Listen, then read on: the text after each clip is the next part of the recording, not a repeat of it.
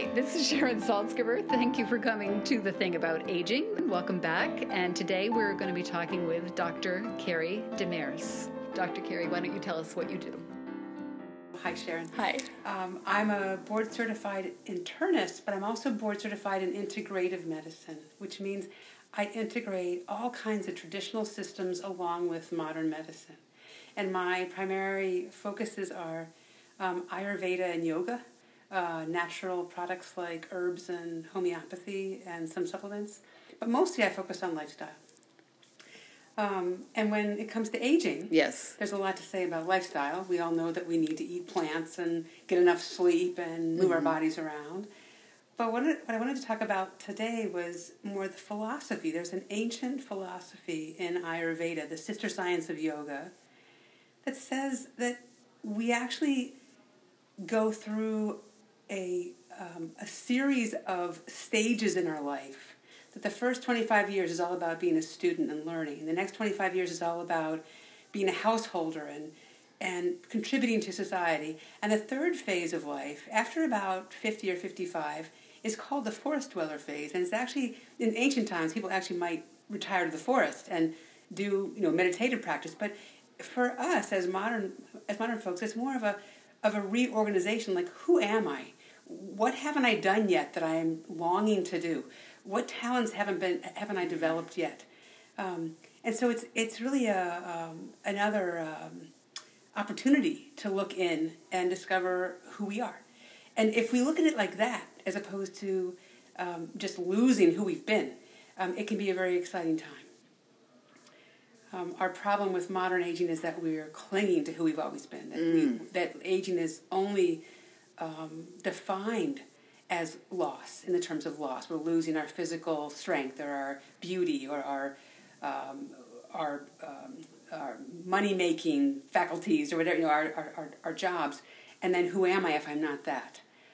Um, and in Ayurveda, there's this idea that um, this is called vata. There's this energy of air of lightness, of creativity and spirituality, of expansiveness that's rising as we age. And if we, and it's also the cause of all kinds of aging problems like arthritis and dementia and incontinence. but we can learn how to how to modify or balance that wind energy, and then it only serves us. It helps us be expansive and creative and and uh, enthusiastic, and really have develop a you know a joie de vivre, really a love for life, and that's what mm. we're after. That's mm. Um, How does one do that? Yes. Well, in a really in a nutshell, mm-hmm. what it what Ayurveda says is that when Vata rises, its qualities rise. So its qualities are cold and light and dry, and sort of chaotic or uh, irregular. Okay. And what, and so that so that cold, light, dryness could be that I'm I'm freezing cold. I mean, where do people move when they retire? They move to Florida, right. right? To try to get warm. Place, right? Mm-hmm. When, and I'm dry, so I'm, my skin is wrinkled, and my, my, my, my, joints are creaky, and my, my brain shrinks, and my everything gets kind of dry and creaky and tight, and maybe more prone to crumble because it's like think about a dry, brittle stick, mm-hmm. right? Mm-hmm. That brittle stick is easier to break, and so the the, the, the, the push in Ayurveda the, is, is to is to green the stick, is to put more moisture into our into our bodies. And that isn't just water, that's oil.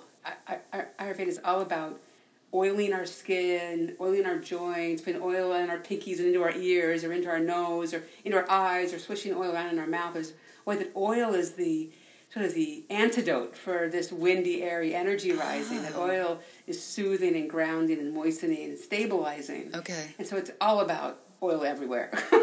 which is messy and people are averse to it. But actually, it really helps to rub oil everywhere, good quality oil, because the idea is that we eat the oil through our skin. So you want to put edible stuff on your skin. Okay.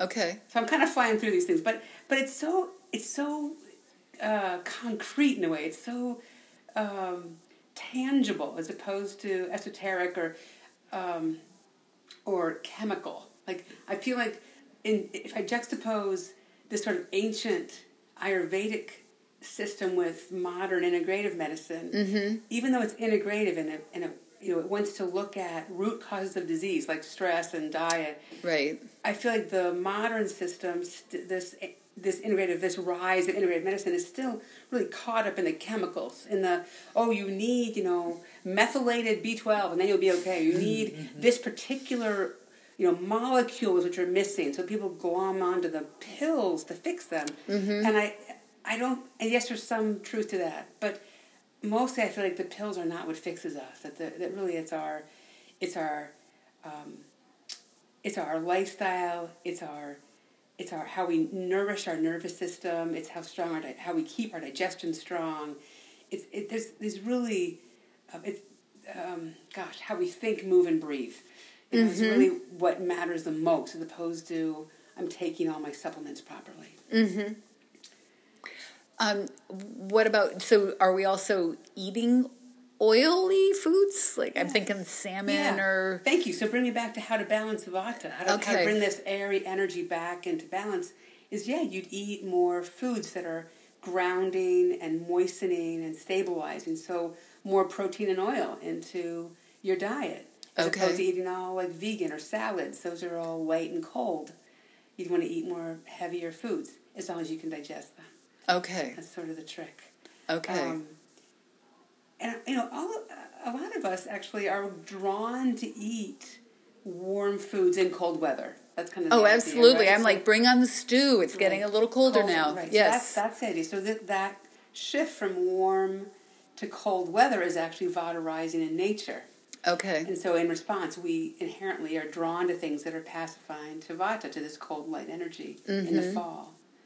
So okay, so we moved to Florida though, and we're hot, so we're not as attracted to that type of food. Exactly. So what would people like that, or what do we eat in the summertime? Right. So if you're in Florida, you can eat whatever you want. That's true. you can go to the buffet. Yeah, you can go to the eat fresh fruits every day there. It's so lovely. Um, and that's what vata. You know, because the warmth of the of the environment is so vata pacifying it's less important what you eat. Oh, interesting. It is. So, so, so, there's not an absolute yes, no, black, okay. white. There never is. It's always it depends in Ayurveda. If you're a person who is heavier, like thicker boned, sort of calm, inherently calm, maybe you're not especially even dry yet and you're 60 or 65, you don't have a lot of vata in you. You don't have to like your hair is not on fire about pacifying this this windy energy because you don't you're not so ill affected by it yet. But if, okay. I, if I started out as a forty year old and I'm, I'm I'm already like dry and cold and kind of quick thinking and easily like um, excited or easily anxious, I'm going to have a lot more vata by the time I hit 60, and I'm going to have to do a lot more work to keep my vata kind of in check or balanced than the person who was kind of calm and slow to begin with. To begin with. Right? Okay. Right. Okay. Yeah. Um, one of the things that we have trouble with, uh, I'm just guessing because all my girlfriends are on Facebook at three in the morning when I get on, um, is that we have trouble sleeping through the night. Yeah. What does Ayurvedic medicine suggest for that? Right. So Ayurveda says or knows mm-hmm. that this windy energy rises between the hours of two and six, both in the morning and in the afternoon. Oh. And so it's the oh. most common time to wake up and not be able to go back to sleep because this energy is up and out. It's it's effervescent, so it's hard to sleep then. Um, Interesting. Okay. Yes, it is. and the fix is really to learn to wind down our nervous system. So apart from apart from all the oiling and the and the like things I'm putting in myself, the mm-hmm. nourishment that I'm actually tangibly taking in, the other big thing to do to balance vata is to learn how to relax our nervous systems. Okay. So, or, or to do some kind of stress management. And so that's here, or in my world, it's all about breathing. That when we breathe deep and slow and even in our bellies and consciously relax our, mm-hmm. our muscular tension, like at the end of a yoga class, is typically they do a shavasana, mm-hmm. and you lay there and you rest and breathe. Right. That we're shifting our nervous system from go, go, go, fight or flight, get stuff done, think, analyze, and act on the world. We're shifting that nervous system to our own inherent rest and rejuvenate sort of state, and that's inherent in us. We just don't shift to be just to rest in that state very often. So we have a part of our nervous system called the parasympathetic nervous system, which is our relaxation response. And if we practice shifting into that state, that relaxed state, that's what supports all of our own inherent healing and rejuvenative power. Okay. If we don't rest there, then we just dissipate. We just we keep in the in our go mode and we keep spilling our energy and our vitality out into the world and we deplete ourselves. Mm-hmm. And when we're young, we have lots of juice and we don't really notice that we deplete. You know, we don't Mm-hmm. deplete because we have enough sort of in reserves. But as we get older, we have less in reserve, and so it's easier to just exhaust ourselves. Mm-hmm. I So- love that. So I'm thinking when I wake up at night, my head is spinning about some problem that my kids are having, or to kind of let that go and be, no, this is my time for rejuvenation, and do some kind of practice, some breathing for myself, and nourish myself, so I can relax and click back into sleep. Right. Oh, the that's more- delicious. The more we practice, the better we get. So Okay. if I practice breathing, like maybe you put your hand at your navel, you put, or you, you can even like rest on the floor with like a bag of rice on your belly, just to feel the kinesthetic movement of your belly rise up for the ceiling as you inhale and sink back down as you exhale. That's the movement we're after. Okay. So not so much movement in the chest as movement in the in the in the belly. And if we practice that, maybe every day for three to five minutes, when we need it, it's there for us. If I mm-hmm. only try to grab onto it when I'm in a mess and I'm in a, a, excitable or anxious or a sleepless state, it's harder to, to find it. But if I practice it when I'm not, Not, in an anxious or upset state, then I'm gonna it's gonna be there for me as a as a tool in my toolbox. when I need it. Fantastic. Yeah. Um, anything else that you can think of that's So other things that, that I use a lot for for really nourishing and stabilizing us as we age, and I, and I use them a lot in my own life, are herbs that are called adaptogens. They're herbs that are basically they're called adaptogens because they help us adapt to stress. They help us adapt to, to life's onslaught of you know, information and demand, Uh-huh. And and they build strength in our nervous system and our adrenals, so our stress system okay? to give us more resilience. Okay. Basically, um, the first studies that I've ever heard about were in the '40s, and with the Russian army, they're trying to build more resilience in their soldiers on the battlefield. So it's a real thing. It's not just like we just made it up. Um, there's a there's a, and there's many herbs in Chinese medicine and Ayurvedic medicine and in Western herbalism. There's lots of herbs that are just fortifying, and it's such a it's such a weird idea in modern. If you compare it to modern medicine, there's no drugs that are just fortifying, you know, boost. Mm-hmm. Some like some you know they, they give people these little cans of of vitamin vitamins and sugar in a like a milkshake when they can't when old people can't eat well. Those are not good. Uh, but there's nothing there's no medicine in modern medicine that's that's meant to just to fortify you. Mm-hmm. So, but there are lots of herbs that are like they're they're, they're plants and they're they're nourishing and they're stabilizing. So I I tend to, to to take those for a few months out of the year and then stop for a few months and then go back and take them for a few months. It's just like why not? Why not give myself some support? You know, when I was when I was younger, I was like, you know, you know, vitamins and supplements are for wimps. but now that I'm postmenopausal, I'm like all support's welcome. bring, bring it Mm-hmm. Bring on. it on. Absolutely. So I don't know how to do this. Is Right. there an Ayurvedic uh, combination of them that is for fatigue, or do I go to an Ayurvedic practitioner and They're- they make a personal right, one for me? They're, they're, they're super common. It's a, it's a popular topic now. Okay. even outside of Ayurveda, just in the general holistic medicine minded uh, you know uh, community. So you can walk into a health food store and say, "What do you got for my adrenals?" And they'll show you this these shelves of products that are all adaptogens. So there's herbs like um, ashwagandha, that's an Ayurvedic one, or rehmannia, or rhodiola, those, those are all Chinese medicine. But even things that are Western, like milky oat seed, is a like oat oat seed is a is a and tulsi. People for tulsi tea. That's an adaptogen. So they're, they're Okay. and they're all really safe. So you don't have to necessarily go to a doctor and get a prescription.